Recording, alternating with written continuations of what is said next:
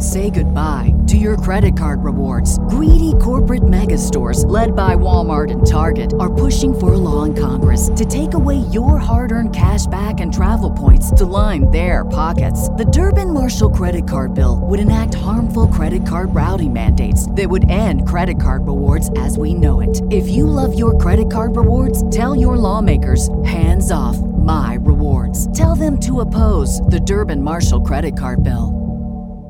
Hello there, typology friends. Welcome to this week's episode. And I'm promising you right now, it's a great one. Before we jump into it, though, I want to remind you that Typology has launched a Patreon campaign. If you're not familiar with it, Patreon is a way for you to support content you love, like Typology, on a monthly basis. For as little as a dollar a month, you can partner with us to help us cover the costs of stuff like equipment upgrades or studio time, post production editing, the fees that we have to pay for licensing music, and quite frankly, the 20 to 25 man hours per week that it takes us to produce each episode of Typology. All you have to do is go to www.patreon.com forward slash typology. That's Patreon, P A T R E O N dot com forward slash typology, T Y P O L O G Y, and select the level at which you want to support this show. And you will not only receive our undying love and gratitude, you also will get a bunch of great bonus content as well. And I'm telling you, even $1 per month is a huge help. So now it's time for our show.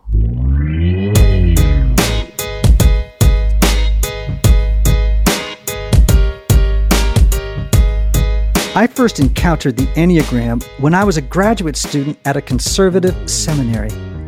While on a weekend retreat, I came across a copy of Father Richard Rohr's book, Discovering the Enneagram An Ancient Tool for a New Spiritual Journey.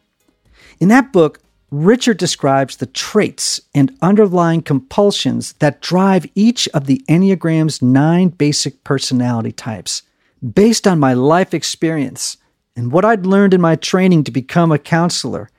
Rohr's descriptions of the types blew my mind. They were uncannily accurate. I felt sure I had stumbled on an amazing resource, not only for Christians, but for all people. Little did I know that 25 years later, Richard and I would be friends, and the Enneagram would become the central focus of my work. Richard is a Franciscan priest of the New Mexico province, and he's founder of the Center for Action and Contemplation in Albuquerque, New Mexico. Richard is the author of Everything Belongs, Adam's Return, The Naked Now, Breathing Underwater, the amazing book Falling Upward, and Immortal Diamond, and he's our guest today. So, let's get to it.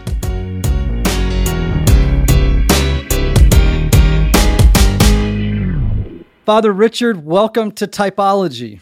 An honor to be with you. Thank you. I hope I can say something that's worth hearing. Well, I'm I'm sure that uh, you'll have plenty to say for our folks that will be incredibly enriching for them and for me as well. So I um I'm not sure if you remember this, but the last time I heard you teach the Enneagram, and I've heard you teach three times. Once in Assisi when we were there together, yeah. once in Albuquerque, and then another time the last, the most memorable for me was you and I spoke at the same conference in the Bahamas. Oh, yes. When N.T. Wright was there. Uh-huh. Yeah. And you and uh, me and Brennan Manning, uh, yeah. rest his soul, and uh, about seven or eight people, we got caught in that hurricane inside a house. That's right. I didn't get away for four days. That's right. that was something, man. I um I have so many questions for you because in in so many ways you are the preeminent voice and pioneer of the Enneagram, both in the world of the church, and the world of the of faith communities around the world, but also well beyond that. And um, so I've got so many questions. I don't know where to start. So I'll just jump in with how were you first introduced to the Enneagram?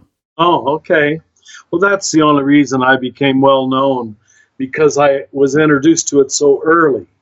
So, um, you know some of the history, how these Jesuits brought it back from Chile, the Arica Institute, where they were down there studying in 1972. They came back, and as I was told, they taught it to a larger circle of Jesuits in their house in Berkeley.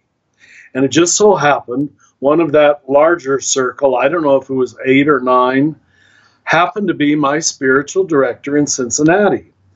And, uh, you know, I was going to him in 1973, and I could see he was amazingly insightful about me. Uh, I mean, I almost felt he was reading my soul. And uh, so eventually I asked him, How do you come to such clarity so quickly? And he says, Well, I'm going to tell you something that uh, I've just learned myself. And since I'm training you to be a spiritual director, uh, I, uh, let me share it with you. His name was Father Jim O'Brien. He's now deceased. Really holy, healthy human being. And I remember when uh, must have been oh the second time we were into it, I was able to see without him telling me that I was a one. And I always say it was like a veil fell. I drove back to the Franciscan house like a deer caught in the headlights. I, oh my God, this is so obvious. It's just a whole bunch of things fell in place. But I never had that frame. And the frame was just so clarifying. And here I am, what, 40, 50 years later, and I'm still finding how true it is. But that's how I first learned it. And so, you know, those years until the mid 80s, and the first books came out, and Helen Palmer's came out, we all kept to the code. The code was this was only to be taught from spiritual director to spiritual director, because if it was taught to the masses, to the hoi polloi, as it were, the fear was it would become trivialized, it would become cheapened, a psychological game. And in many ways, that happened. But we did keep, most of us kept the secret, as it were. And then in the mid 80s, when uh, Helen came out with her wonderful book, I said, okay, the secret's out.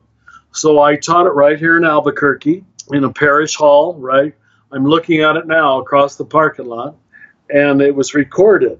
So for a lot of people, I was the first living voice. I, I didn't write about it. I made a something like 10 set tape. But still, we had cassette tapes. I, I had it. Yeah, oh, okay. Yeah. And uh, so many people learned it from that. And this is not false humility, it re- it's just true. I go to Enneagram conferences and I'm given undue deference and respect not because I teach it better, I really don't, but because a lot of people learned it from me initially. And I think many people like yourself have far perfected the craft 40 years later. But uh, if they're going to give me this deference, I'll try to use it for good. Good. Thank you. So you're a, a one on the Enneagram, and you, you mentioned you were you were driving home feeling yeah. exposed and uh, yeah, good work. Right, and, and, so you know, lots of our folks are new to the Enneagram, just discovering uh, their type, their dominant type, if you will, and um, I, I, my hunch is is that they feel uh, a need or feel compelled to berate themselves, or uh, and so I'm wondering, how did you break loose from the the sort of the shackles of uh, of of lacking self compassion on the journey with the enneagram. And you're saying that to the right person because we ones tend to be very hard on ourselves. So I, I doubted everything for the next ten years. It wasn't a debilitating doubt. I would like to think it, it was an enlightening doubt, but it was still a, oh God, Richard, you're a phony. and you know, especially since people thought I was this spiritual master, and and then I would see how many of the good things that I supposedly did, I did for very mixed motives at best. So I just had my face shoved into my shadow self. But again, by the reason of having good parents and good Franciscan spirituality, I think I was protected from any debilitating self hatred, but it still rears its ugly head to this day. Hmm. You know, it's one of the characteristics of a one. We're very hard on ourselves, and as a result, I'm sorry to say we can be very hard on other people. Hmm. The only way we get out of that trap is to stop nagging ourselves all the time, you know. So uh, the Enneagram for me has been a tool of compassion more than anything else. Not just compassion toward myself, but I can honestly say, I know as a one, we're judgmental by nature. I, I'm just not nearly or hardly judgmental. Of course, I'm almost 75 now, and I've had 50 years to work on this. But I just catch it. I catch it so quickly now, almost immediately, that, you know, it, as Thomas Aquinas said, uh, evil depends upon disguise. Hmm. Disguise itself is good. And so my evil, the disguise was torn away. What was I was called zealous, hardworking. I was a little Boy Scout, you know. Yes, sir. Yes, father. Uh, just eager to please the authorities. Got me through the seminary without any black balls, as they used to call them. And uh, little did I think those very things that I was being promoted for and admired for were the things that were souring my stomach, if I can put it that way. Hmm. You know, uh, it's uh, it's a great insight. As I said on those very early tapes, it works for you your enneagram compulsion, usually through your twenties. You know, it gets you rewarded, it gets you promotions. It's what people think makes you special. And usually, if you're on schedule, it begins in the 30s, but full blown by the 40s. I don't want to be too uh, neat about those chronological times, but it starts showing its ugly head. That it, the very thing people love you for is killing you from the inside. That's a tremendously important insight. And I, I think uh, what maybe one question I have for you is there is a really a tidal wave culturally and in the church of uh, just a tidal wave of interest Yeah. in personality, identity, uh, uh, and I'm just curious as to what you think accounts for it. Well, of course, now I'm going to talk like a priest, but I, I still am going to do it because I think it has validity. I think Christianity, in particular, I can't critique the other world religions, but has has not done a good job at all of giving Christian people their identity. It told us we earned it by good behavior, and um, I call it carrot on the stick theology Right. which is now catching up with Western Christianity. Every denomination, there's no exceptions as far as I can find. We didn't point people to their image and likeness of God, which was ontological, metaphysical, uh, uh, it was grounded. But we gave them the impression they sort of earned a holy identity instead of they were given from the very beginning. And that gave great fragility to the Western identity. You're constantly striving to prove yourself, to assert yourself, to define yourself. Now, up to now, and I mean till the 60s, we were largely able to do that through our group identity. I didn't know who I was, but I knew Catholics were the one holy Catholic Apostolic Church, and we were the true mother church, and all the rest of you were heretics. Well, that works. And every every historical group had its same storyline. You know, I don't know who I am, but I know I'm an Anglican, or I know I'm a Methodist, or I know I'm a Mennonite. Well, that then started to fall apart. The corporate identities, we started seeing their shadow too. That only began in the 60s got to know we didn't critique things socially before the 60s. So we don't know our individual imago Dei, which gives us an ontological, metaphysical foundation of dignity that cannot be given to us and cannot be taken away from us, and absolutely levels the playing field of humanity.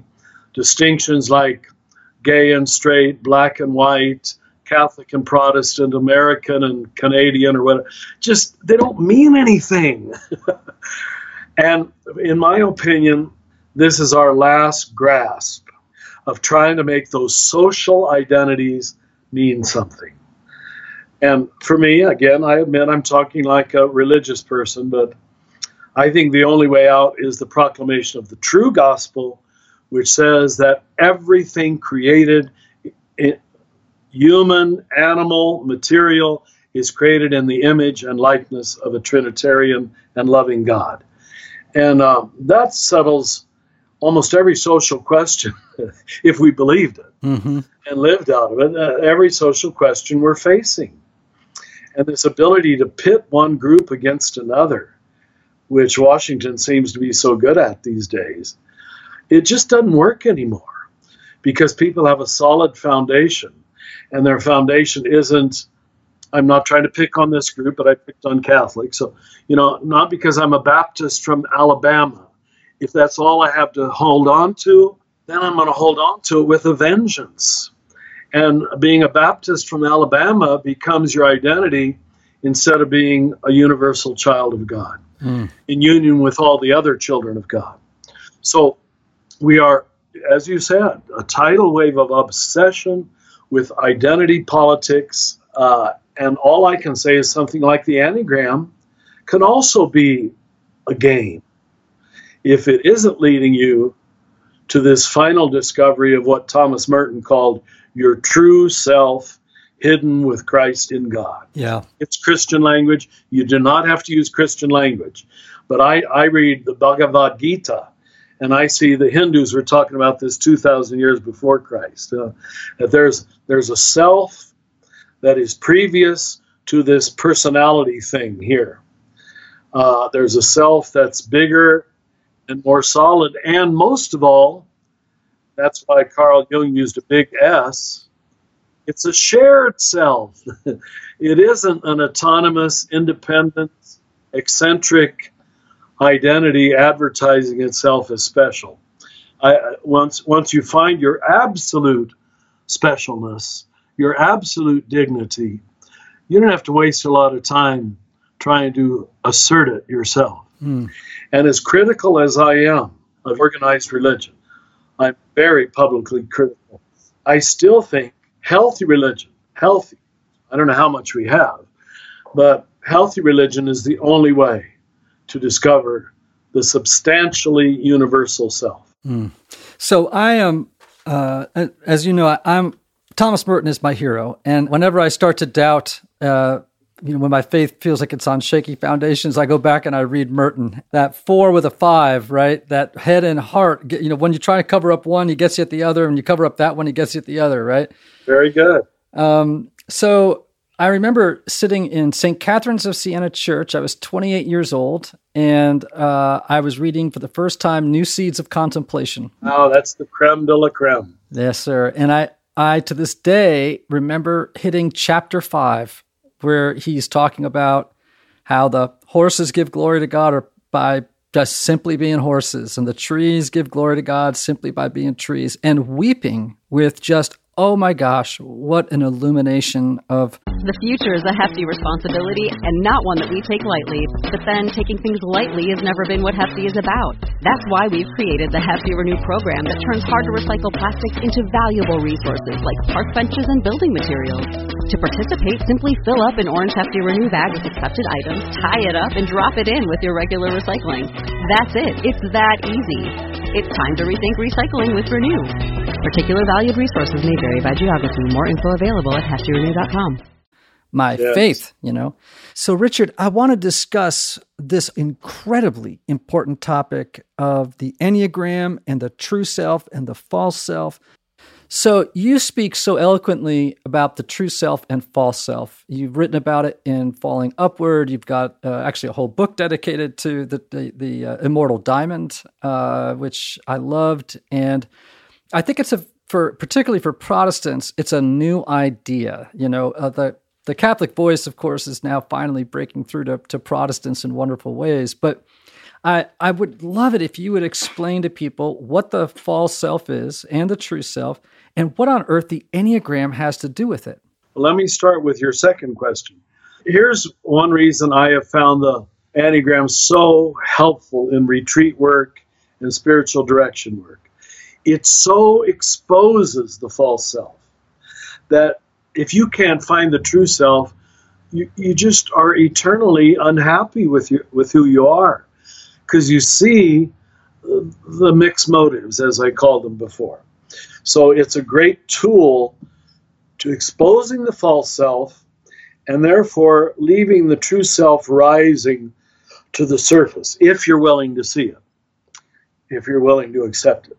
So, very quickly, as you said, I talk about this mostly in my book, Immortal Diamond. The false self is simply who you think you are, and your thinking doesn't make it so. now, that sounds like good Buddhist teaching, doesn't it? Well, it's good Christian teaching too, but the Christian contemplative tradition was lost. And uh, that's much of the function of our school here is simply to retrieve the ancient Christian contemplative tradition and know that much that people now call Buddhism is Christian too, but we just weren't taught it. And, Christianity uh, once seemed to understand this much better. You know, I was just talking to a group from Oregon here this morning. They were mostly from a Catholic retreat house. And I told them, I said, you know, I'm a, uh, I have St. Paul as one of my heroes. But one thing I can never forgive him for is for using the unfortunate word flesh to describe what I would call the false self. In the English language, the German language, most Western languages, the Greek word sarx, when it got translated, they used a word that connoted materiality, physicality, frankly, sexuality. So we, we wasted much of the first 2,000 years attacking the body self, thinking that was the self that had to die, thinking that automatically the spiritual self would arise if we just punished this body. That's where our whole Catholic idealization of celibacy came from. Uh, you know, and now we're seeing it has some good fruits, but it has a lot of bad fruits too. And now we have the eyes to recognize those kind of things. Forgive me for that much historical introduction, but it sent us down a course that was fruitless, fruitless, and even counterproductive. So that's why Merton, the spiritual genius that he was, was way ahead of his time in saying we've got to rename this because it, it's not the body self that has to die it's the fictitious self the manufactured self the concocted self you know what i called it in my latest class with the living school i called it the floating self it, it, because even faults, for a lot of people connotes bad you know so but floating it means it's constantly changing. You're always grabbing on to what's cool now, what works now, what sells now, particularly if you're three or living in America. It's a very fragile personality. Constantly, the chameleon is constantly at work. But when you're never told that there is such a thing as a true self, an ontological, metaphysical, unchangeable, anchored self. That's the new word I'm now using for the true self. The anchored self. Just using the word lately has made some people want to find that anchor because they're, they're tired of being jerked around by the news media, by magazines, by everything, especially in this time of social media. We're creating a more fragile self than ever because, as Rene Girard's mimetic theory says, Human beings are imitative to the core. I just got these new dark rimmed glasses. I've never had dark rimmed glasses in my life. Now I can't remember, but I bet I saw someone somewhere in dark rimmed glasses and he or she looked pretty good. And so, okay, next time I get glasses, I'm going to get dark rimmed glasses. It, I'm, I mean, I'm ashamed to admit that, but I have to expose myself to help all the rest of us expose ourselves. We're all very uh, manipulatable, maneuverable, changeable, vacillating. We're unanchored. And that's the job of healthy religion. So the true self is who you always were and still are and always will be from the moment of your conception. Now, Paul in Colossians uses that wonderful phrase that I use a lot hidden with Christ in God. Christ being the external manifestation of the eternal God. Uh, that this Christ ministry gives us a physicality, a persona. And if you've uh, read my book on the two halves of life, you know that I also believe we've got to create the uh, floating self. That's the way you grow up. It's it works for you again for the first 25, 30 years. and then if you're on schedule somewhere in your early 30s, certainly by mid 40s, you start realizing, you know what, this isn't me. It's just an act, it's just a game, it's just a pretend. It's a very humiliating uh, experience. Now, this is what John of the Cross would have called the night of the senses, when your senses stop satisfying you. It isn't yet the dark night of the soul. That comes later if you if you pass the first dark night. But most Americans aren't even told about the night of the senses. They believe the fictitious self. And in fact, they're almost my age and they're still dressing it up. Mm. You know, the, the, the almost the only remaining storyline in America is if I win, I am right. If I win, I am true. Does that need much proof after the last 18 months in this country? Winning is truth. That's a very, very self serving, fragile, and destructive worldview because most people aren't these big winners. So nine out of 10 people lose. It's a, it's a destructive, non gospel view of the world, but we're stuck with it. Hmm. This is why I think the teaching of the true self, false self, for many people, is the foundational conversion experience. Hmm. So what I hear you saying, and I that was brilliant. I what I hear you saying is uh, something that I think is so important for people to know, which is people I hear them say, "Oh, I'm a six, or I'm a one, or I'm a three. and I I, I always want to stop them and say, "No, you're not." that's that's, that's just a cover story. Yeah, cover um, story. That's good. You know the the other the phrase that I like, uh, and I love anchored self, uh, but the other one I love is James Hollis, who I think we're both fans of. Um, yes. What does he say? He calls it the provisional self. Oh, that's good. I have used that too. I didn't know it was from him. Yeah, it's a it's a lovely way of thinking. Yeah, it's good. It helps us in the beginning to uh, yeah. you know adjust to cultural norms and familiar, family norms, but but that has to be we need to let go of the That's the, right. the fiction of the one the the narrative fiction of the four or the five. That's not who you are underneath it. And i guess some teachers would use the word essence. You you you've used the word we use the word true self. Uh, there is that uh, that original goodness uh, that that we carry. And that for people to realize so the Enneagram is not just about finding your number and then now identifying with that. Now you've got another right. identity, right? It's actually just the first step of the journey toward dismantling it. That's right. You've got to see it as provisional, as a concoction of your own self, and as too often self serving. Although, if you learn to be honest, it's also self defeating. You think it's self serving. and uh, it because it got you this far. But that's why, as I say in Falling Upward, the um, the falling experience is so essential.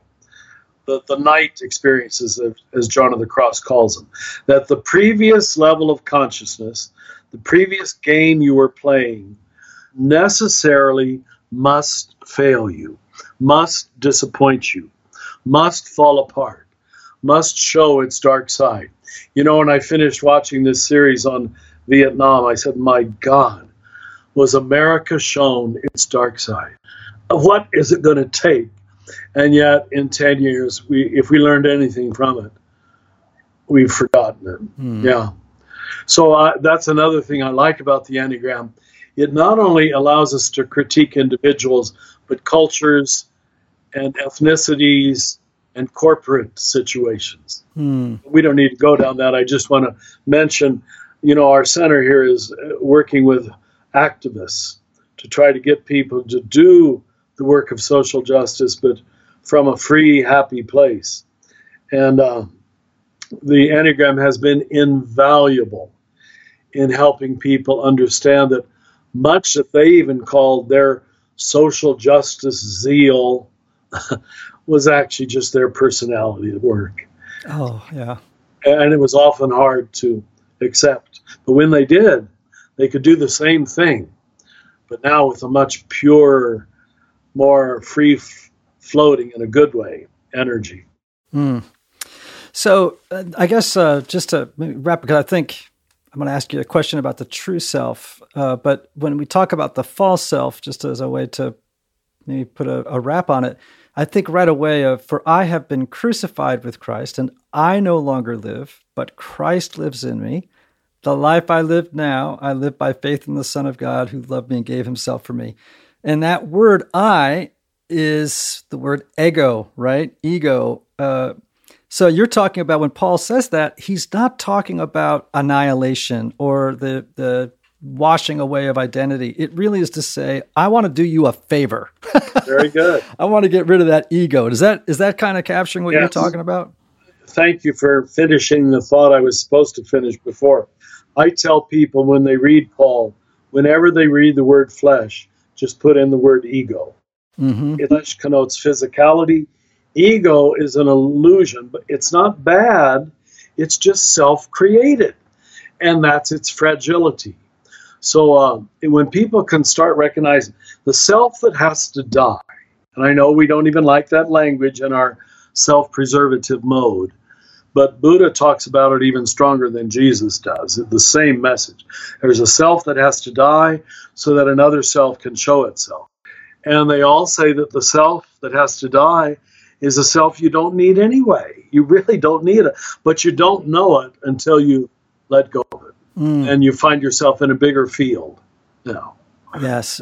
So I, am thinking about Jack Kornfield now, uh, who of whom I'm, I'm a great admirer of Jack's, and I I love how he helps people understand that uh, because there's a lot of confusion about the word ego between the world of psychology and the yeah. world of spirituality. Sure.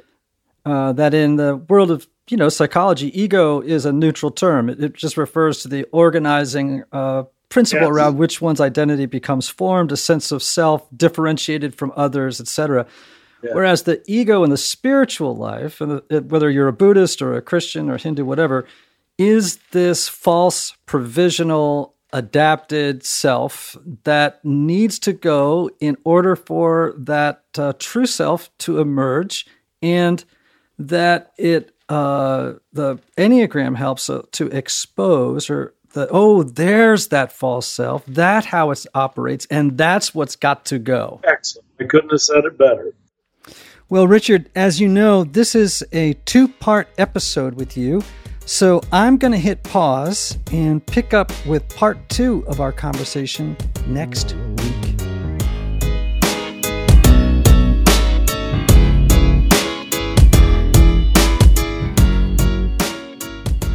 So, Anthony, did that episode and conversation with Richard not blow your mind? Blew my mind. Yeah, I mean, he is not only like uh, an Enneagram master, but really, at least in my life, he has been a, a spiritual hero and just a fount of wisdom. Well, that makes sense because I feel saturated. no, seriously. Um, I mean, wow! I love this podcast with Richard, and I I particularly love his whole perspective on holy identity being hidden with Christ and God, mm. and just the way he gives you permission to be on the path to becoming. Mm. Like it was okay to be who you are, but also to want and to pursue becoming yes who you truly are and uh, a more what's the word I'm looking for? Inspired me to find my true self. Exactly, inspired yes. you to find your your true self. Well, but to be okay with the false self too. In what sense? Well, when I say be okay, I mean it's a necessary part of the process. Right. It's a part of what you have to grow through to becoming the real you. Mm, right. And then as you get older, it's like what James says, right? In in the scriptures, right? He says, you know, when I was a child, I thought like a child, I, I acted like a child, but when I became an adult, I gave up childish things. And so I think shedding or dismantling that false self is part of the journey toward becoming a spiritual adult. Yes, so good. Right? Oh my gosh, so rich. Well, it's so rich. That conversation was so good, mm-hmm. in fact, that we're going to pick up part two of that conversation next week. Woohoo! This is a double header. Yes. And Ian, let's not forget to mention the Patreon campaign. Oh, right. Our Patreon campaign. Tell us about it. Yeah, man. So if you aren't familiar with it, Patreon is a mm-hmm. way for you to support content you love, like typology, on a monthly basis. For as a little as a dollar a month. Did you hear me, Anthony? A dollar a month. I'm sorry, Ian, what were you saying? I'm on uh, patreon.com contributing to typology. Good. Because for as little as a dollar a month, you can partner with us to help us cover the costs for stuff like equipment upgrades, studio time, post production editing, the fees to license our music, and all the other stuff it takes for us to produce each episode of Typology. All you have to do is go to www.patreon.com forward slash typology. That's P A T R E O N dot com forward slash T Y P O L O G Y and select the level at which you want to support the show. And you not only will receive our undying love and gratitude, you're going to get a bunch of great bonus content as well. Even a dollar a month, folks, is a huge help. Well, that's all I have for today. If you enjoyed today's show or have suggestions for future episodes and guests, I'd love to hear from you. Go to our website, typologypodcast.com, and submit a question or comment. And now, until next week, remember the words of the great Oscar Wilde Be yourself, everybody else is already taken.